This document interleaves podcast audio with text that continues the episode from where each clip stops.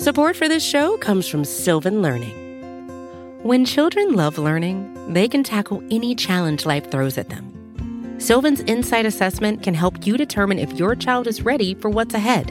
It can also identify gaps in learning and point out areas that could be of concern for your child so they can tackle what's to come.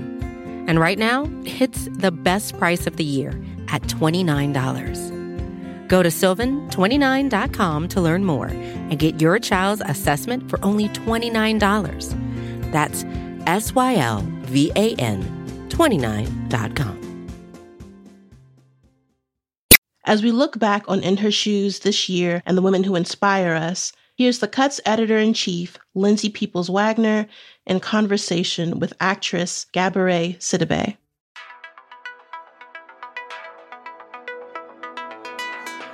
Welcome to In Her Shoes. I'm Lindsay Peoples Wagner, editor in chief of The Cut. On this podcast, we talk to ambitious women about how they've come this far and where they're going next.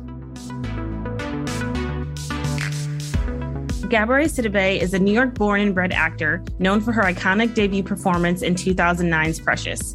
Before Precious, Gabourey had no formal acting training. In fact, her only experience was being in the chorus in two high school plays and a few years working at a phone sex company in her early 20s. Since Precious, Gabourey has continued to make a career for herself in movies and television. American Horror Story, Empire, Antebellum, and now she's entering the world of scripted podcasting with her new show, If I Go Missing, The Witches Did It. We spoke with Gabourey about her new gig, life after her Oscar nomination, and so much more. Please welcome Gabourey Sidibe. Hi. Hi. Really admire you and your work, so I'm very excited for this. Oh, thank you. I'm excited for this too. I love podcasts. It's all I listen to, really. Really? Uh yeah, I listen to a lot of them. I watch a lot of TV too, but like when I'm like moving around and doing stuff, like, you know, every time I'm in my car, I got really bored with music lately. Oh yeah. Well, there's not a lot of good music out, so that also too. Yeah. Yeah. That, yeah. so back in 2009 um obviously the major film lee daniels precious movie just changed so much for me and I think so much for conversations, but also so many young Black women and seeing that film. And um, obviously, you know, from from watching, you know, as an outsider, it, it, was like, oh wow, she's nominated for an Oscar. Was overnight, all of these things. But tell us the backstory of how you broke into acting and what your life was like before that. Wow.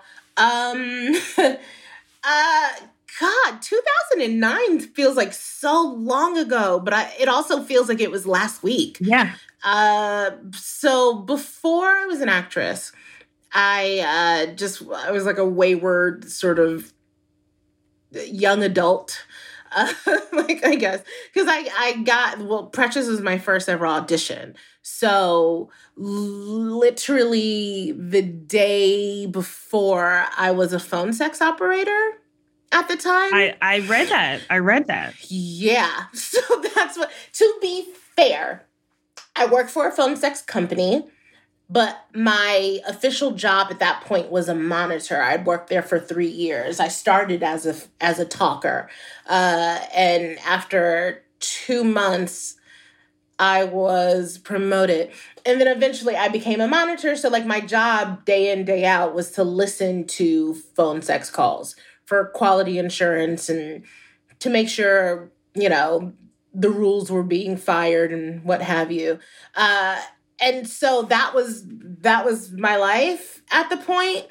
I was I'd been there for three years and I knew I mean there were women at that company for 15 20 years. Wow. And so yeah which is a long time to and like also it seems like i don't know what people think phone sex is but it's exactly what i said it's it's phone sex.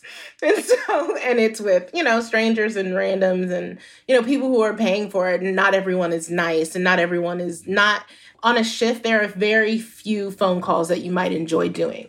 And it can be very very degrading work. And i couldn't imagine doing it for much longer right. when i auditioned. Uh, i had actually just started going back to school. I I had to drop out of school for a while because I was poor and also stupid. And so I had finally gone back when I got, like, literally the week before I uh, got Precious. And so at that time, I felt like I was shiftless and I felt like I was, you know, wayward and I, I had no idea what I was going to do with my life. I had no idea.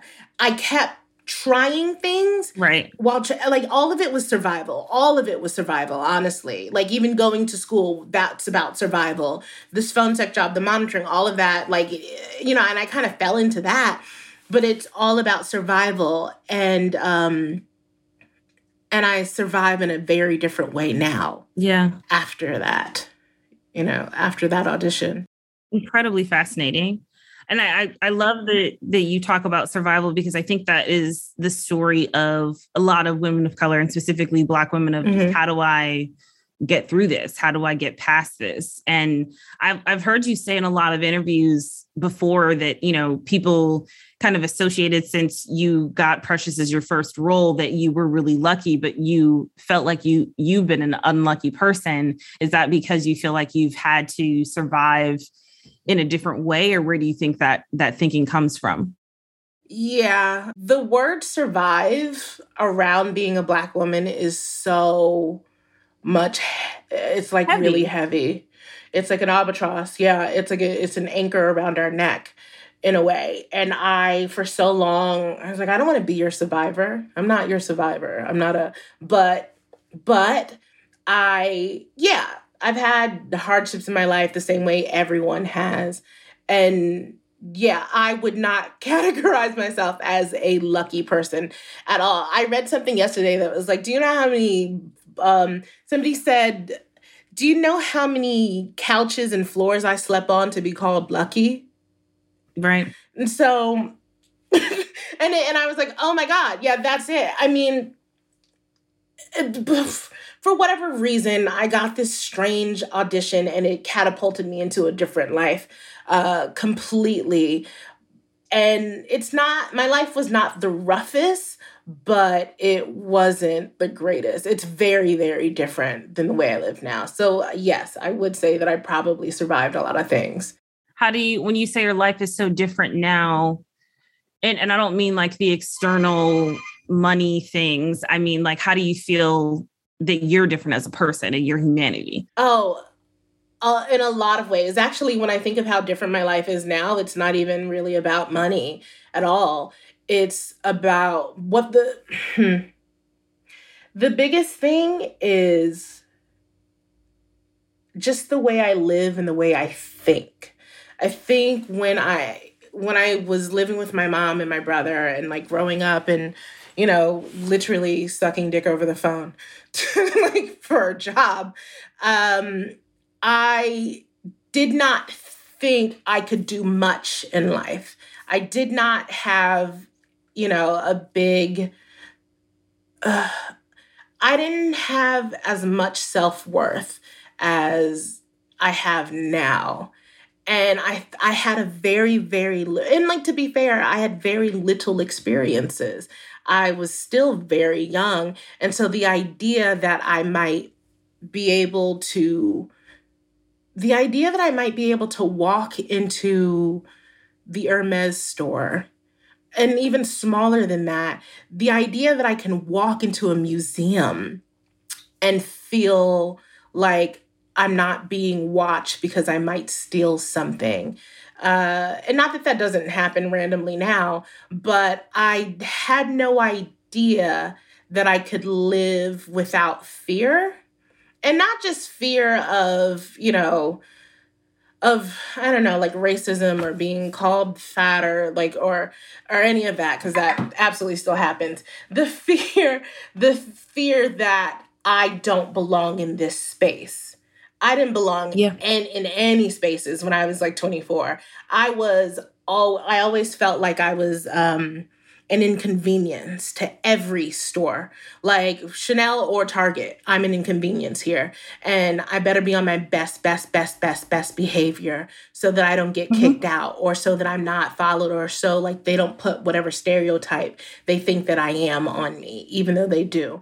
Uh, and now I take up space and that and that might not even have anything to do with what I do for a living or it could just be that I'm older it could be that I'm tired, but certainly what I thought of the world and what I thought of my place in the world is so different today than it was then. I find this so fascinating because it's, I think you can be a Black girl anywhere, mm-hmm.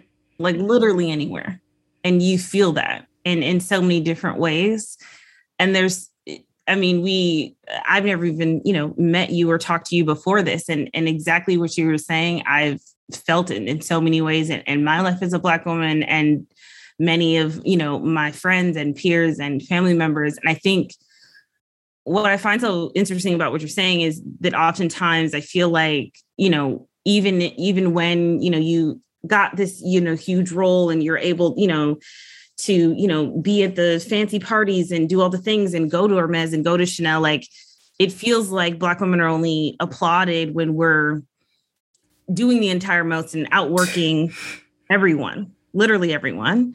Um, but that's at our own expense.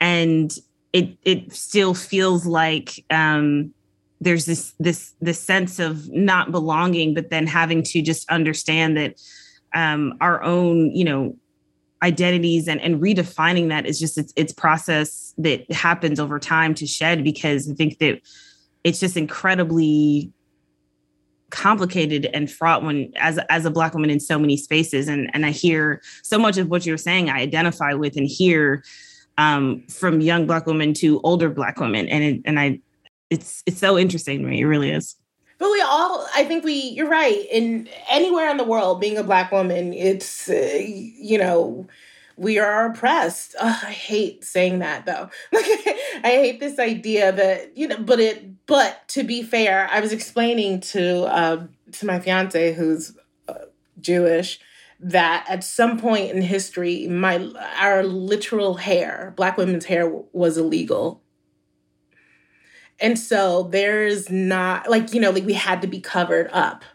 And, right. And so I'm nodding, but yeah. I'm also yeah. but it's just it's just it's you know just that our hair the way it grows out of our head that we have nothing to do with we did not create that it you know like it's just it's the natural way that we are and that just that that's one of the ways that we've been told that we don't belong on this earth not in this right. not in this city not in this store not in this country. We don't belong on this earth we have been told.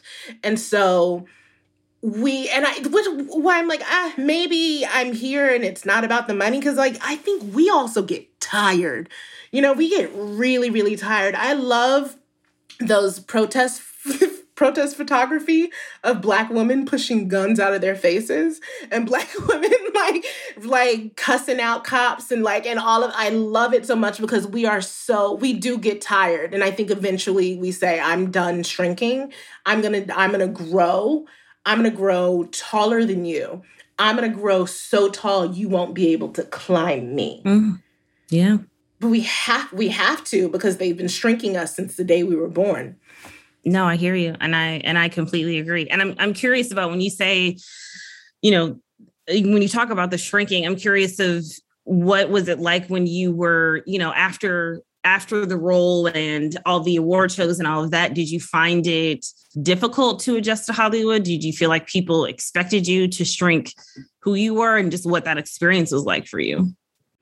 Absolutely. I felt like I needed to be so small and I needed to be so grateful and I needed to be so humble, but at the same time I needed to to not look like I won a contest to be there. You know, like I didn't win some raffle ticket. I didn't guess the correct, you know, number of Skittles in a jar in order to yeah. be in these spaces. I, uh, you know, was the lead actress in a, in a, in a film and I was good at that. and that's why I'm in these spaces. And I was not convinced of it at the time. And in fact, it took me years um, to stop feeling like a like an imposter, to stop feeling like even though the film was such a huge success and it got all these Oscar nominations including best actress you you still felt that way? Yeah because i was literally a phone sex operator the day before i was an actress. And so like that's a very very ridiculously hard transition. Like those things don't even make any sense. Like i was i was really i i was i was really really really in a different place. And so to be con- convinced that i now belong in this place, like at the same event as like a Brad Pitt, that's really, really, really hard to believe. It's really, really mm-hmm. hard to believe. And also, I'm I'm still from where I'm from. And so I look around, you know, I look around my family and my friends who don't get to to experience this, who don't get to, you know, have people look at them in a different way and I have survivors survivors remorse you know, survivor's remorse for it. Right. I, I, I, yeah, it took me a while to, re- it took me a while to be, to be convinced that I belong in the, in those spaces. And sometimes even now I struggle with it a bit, you know, imposter syndrome rears its ugly head whenever it wants to uh it's a it's because i'm so used to not fitting and i don't just not fit because i'm a black girl i also don't fit because i'm because I have a bigger body. I also don't fit because I don't have soft hair. I also don't fit because I'm not light skinned. Like there are a lot of reasons why I might not fit in different spaces. And um you know, checking off those boxes with my confidence, you know, like using my confidence to be like, nope, it's okay. Your hair is good enough. Your skin's great. You're beautiful, no matter like yeah. all of this, and you belong and get in line with Brad Pitt right now. Sit next to him. Like, you know, like that sort of thing. I have to, I actually fake it. I, I fake it. I fake it a lot, honestly. I do. Today, I fake it. No, I, you know, I think, I don't think faking it is a bad thing though. There, there's, there's a, a sermon that I listened to, and he was talking about borrowing confidence. And I always, and I thought that was like such a weird thing to say. But then I started to think about it, and I was like, you know what? Sometimes you need it because you just innately may not have it, and you innately may not be, you may innately may not feel confident enough and have to borrow it from somewhere or some other place or some other moment in your life. Um, and i and i think that that's an experience that that black women feel so often. And i mean some, sometimes you got to do what you got to do. Yeah. And i yeah you fake it till you make it. Like that's a phrase for a reason. Because you're right borrowing confidence yeah. it works. It works. And sometimes i get to believe it which is wonderful. You know which is wonderful So do you I mean now that, you know, some time has passed from that role, do you feel like the needle for leading actresses in films has actually moved at all? And I, and I specifically find it so interesting because I talk so much about diversity and inclusivity in the fashion industry and who we put on mm-hmm. covers mm-hmm. and who we put on the runway and who we give opportunities for campaigns. And it's often a conversation that um, I think people assume that things are better mm-hmm. than they are. Um, and so I'm curious from from your point of view in Hollywood if you think that that needle has moved at all. Hmm. It hasn't moved as far as it could. It could move a lot further. You know, it could it really could. Although we do have, you know, some of the best actresses that we can think of today, you know, Viola Davis and Octavia Spencer, Angela Bassett, and Taraji P. Henson, and we have those names, but I wonder if those are the names that come to my mind because I'm a black woman. I wonder if those names come to mind to, you know, to white people. And like I, you know, yes, I'm sure you we have this, we all have this uh, inclusion and diversity conversation so much, but we're the ones having it Do you think someone's asking Emma Stone? Yeah. Well, that's the Like- problem. like, yeah, that's the problem. We're the only ones having it. Like they're not like the, you know, and like you know, white you know interviewers and reporters ask me all the time, like, what do you think? Like, do you think you know is it being more inclusive? And what you know, what should we do to make sure that more black leads happen? I'm like, go ask. Go ask, uh, you know, Quentin Tarantino. Go ask Emma Stone. But all you have to do is say, well, what what would you do? What are you going to do? yeah, what are you doing? What are you doing? Because I think that it's it's so wild to me that that is continuously. I think what what is frustrating about it is that it's continuously a conversation, but then it feels like why are we just talking in circles? Mhm. And especially for for black women i feel like we just start preaching to the choir and preaching to ourselves of talking about it so much Mhm. when we're not the people who need to be You're right. No, we're black. We're our that's the job. That's, I've done it. like, like, if you want black people to show up, I've showed up. I'm black. What are you going to do with me? You're right. We're talking in circles. Like, it's not, it's, it's still not our door to open.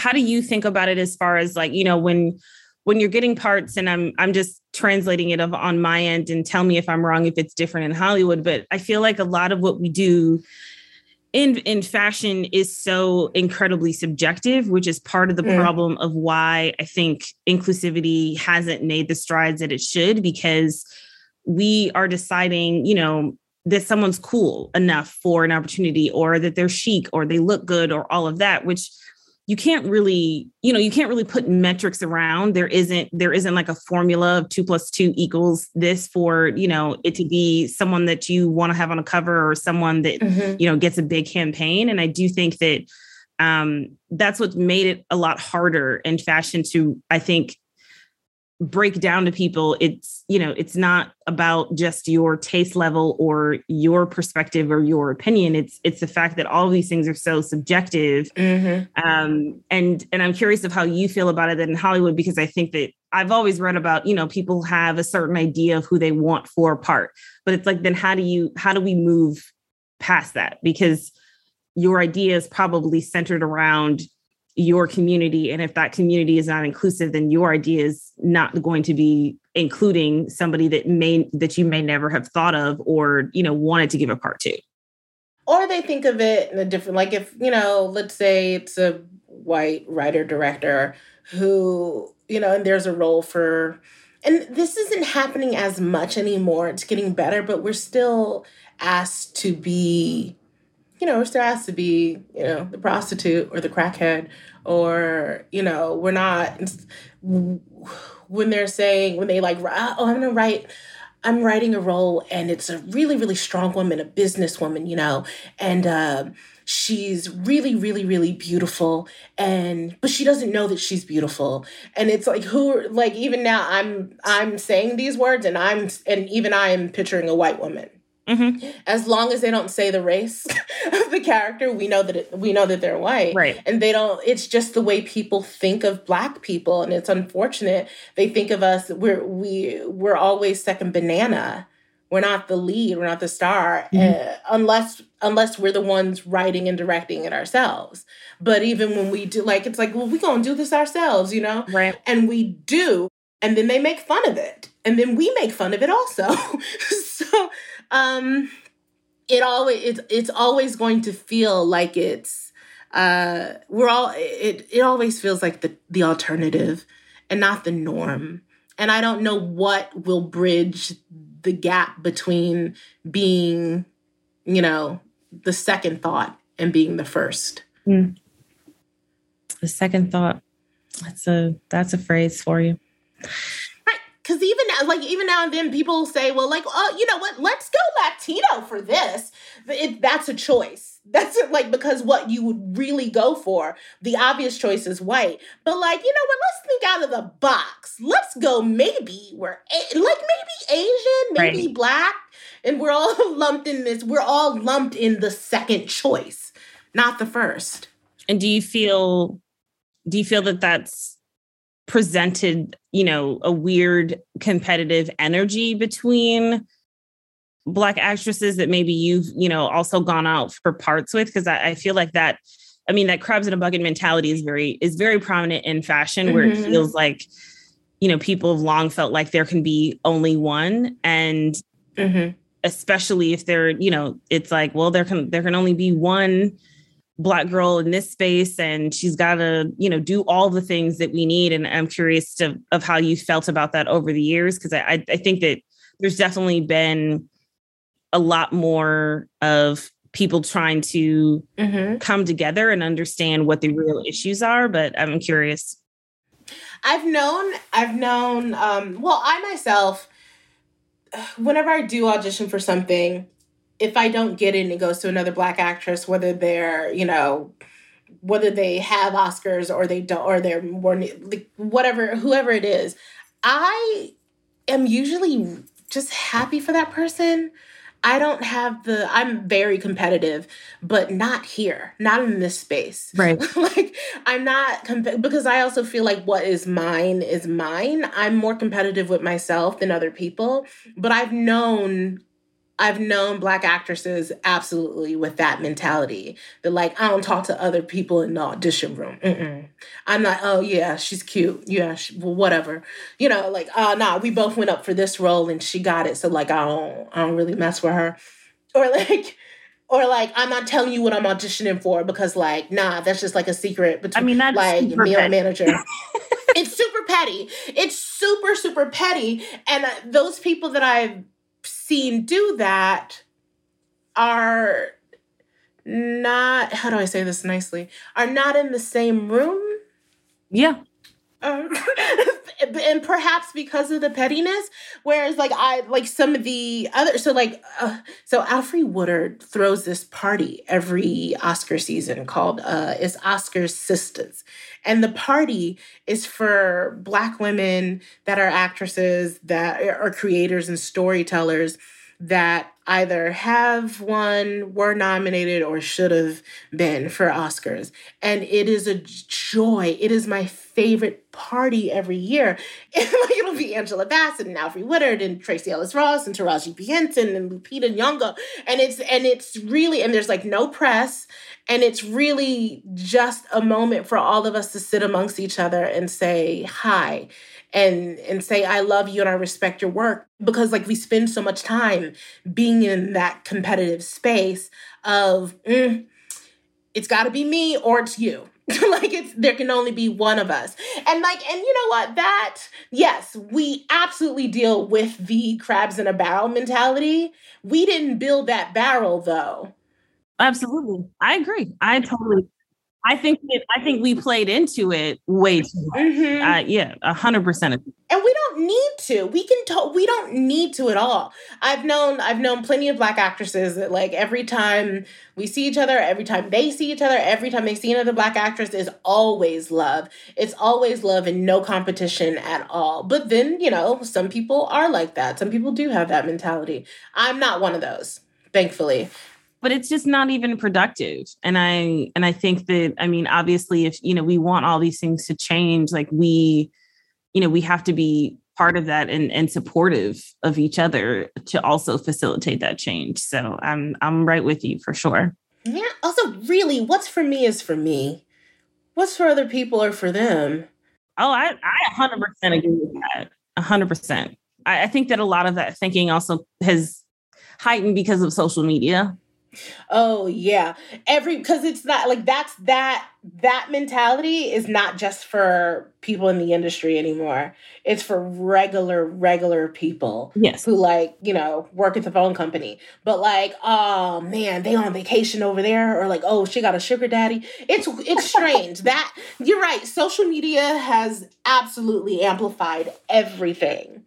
And it's uh, it's bad for us. We should get off of it. I won't but but it's I I won't. No, um, I mean, no, I I mean, I can't because of what I do, mm-hmm. but I I think that you Same. have to constantly remind yourself that you are seeing, you know, curated highlights of someone's life and you are seeing what they want you to see. You're not seeing what is that they may not want other people to see. And I think you your mind just plays games on you when you start to mm-hmm. look at other people's lives. And I, I see that so much in, in, fashion and, and young actresses that I talk to and people that we shoot that it, it it's just it can be a lot of pressure that can that can make it feel incredibly competitive. Yeah. I was just commenting yesterday that like, you know, nobody who follows me on Instagram knows who I am. Like they don't they don't know who I am. They know me in, you know, I post maybe every sometimes I post like once a week or something. They only know that post. No one's watching me when I'm like shuffling through the kitchen at, you know, four in the morning trying to feed a cat or whatever. Right. You only see me when I've got the makeup on and the hair is done and the outfit is perfect. But like, you didn't see me put on my bra. Exactly. you know, and I spent time putting on my bra. My bra is also a part of my journey. And so people only, well, they only show what they want. It's curated. You're right. It's curated. Yeah. Well, I do want to talk about your podcast though, because I'm I'm very excited about that. Um, so let's let's talk about if I go missing, the witches did it, which is a paranormal comedy podcast. Um, which also congratulations and and tell us about it. Thank you. Thank you. It's uh it's really, really, really fun. I love doing it. Uh, so I mostly listen to podcasts right now, but I don't listen to scripted podcasts. And this is I didn't even know that they were a thing until I started doing this. Um, until I started doing if the witches go missing. Well, if I go missing, the witches did it. That is a long title. That's a mouthful. but it's worth it. It's, you know, she's a cute, smart black girl who also has her own, you know, her own bouts with imposter syndrome and you know saying and doing the wrong thing and reacting the wrong way. And jenna that's my character's name jenna happens upon a coven of witches and trouble ensues trouble ensues yeah. How do, how does acting differ though from you doing doing this podcast? I'm curious of how different the process is or is it you know different side of your brain that you feel like you're using? It's definitely a different process. Most of the uh, most of all of my work really was just me in a booth with a director. So there's no one else uh, to talk to. There are no other actors to play off of you know? It's and there's also like no visual things to go like when you know when i'm acting like on a set like in in a movie or a television show i get the physicality of that character because i'm wearing their clothing. Mm-hmm. If they're you know if they work in an office i'm at their desk or i'm holding their their paperwork right. and i'm walking and talking. There's you know there's an actual scene happening that you can get lost in it's a little harder to get lost in a recording booth with just you and a script it's a little harder and so like i would say that for I would say, and I really, really, really enjoyed the story and I really, really loved doing it. But I think that if I didn't think that this story was cool, I wouldn't be that into it. I probably would have hated it. Yeah. I really, really love the story. And I would, you know, I was doing three, no, two episodes a session. And so I was getting the story within the same cadence of an audience. And so it, it felt just like watching TV. It felt like learning a character and learning a world and it being revealed to me the exact way it's supposed to, which made it really, really, really fun. And also, you know, I can go different ways with, you know, it just, it also, I realized how emphasis and inflections really really can make a difference they really really make a difference uh yeah and i think that, you know, I stopped hating the sound of my voice while recording. I stopped hating it. I did. And I like and I I really love Jenna as a character and she's not at all perfect. She is almost the anti-hero in a, in some ways. I mean, those are the best characters though. Right? They're the most interesting. They're the most interesting. Like she makes so many mistakes and I'm always yelling at her. and so, so it real I was really, really thoroughly entertained while recording this. And that's like the best kind of work. That like even though it's different than you know than actually filming on set, the story is all I need. The story is all I need to enjoy. I don't know if that makes any sense. No, it totally makes sense. And I mean, you also okay, you were also on, you know, American Horror Story and Coven. Mm-hmm. And so, what it attracts you to this kind of, you know, paranormal, witchy? Like, what are you attracted to about it personally?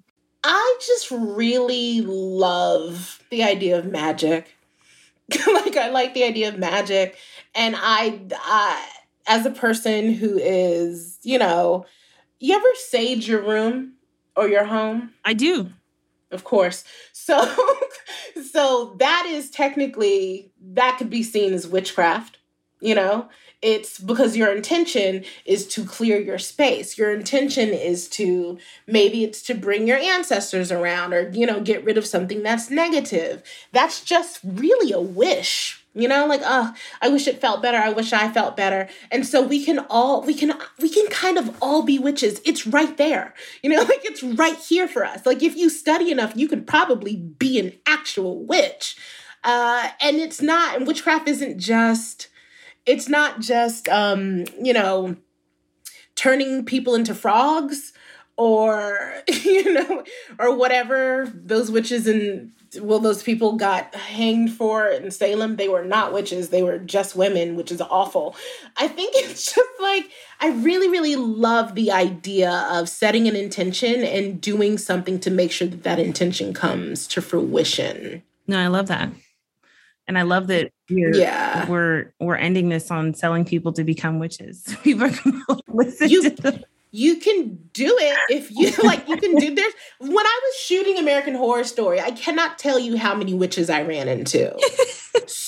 So many. And like because also we were shooting in new orleans and so like there were a lot of witches. Totally.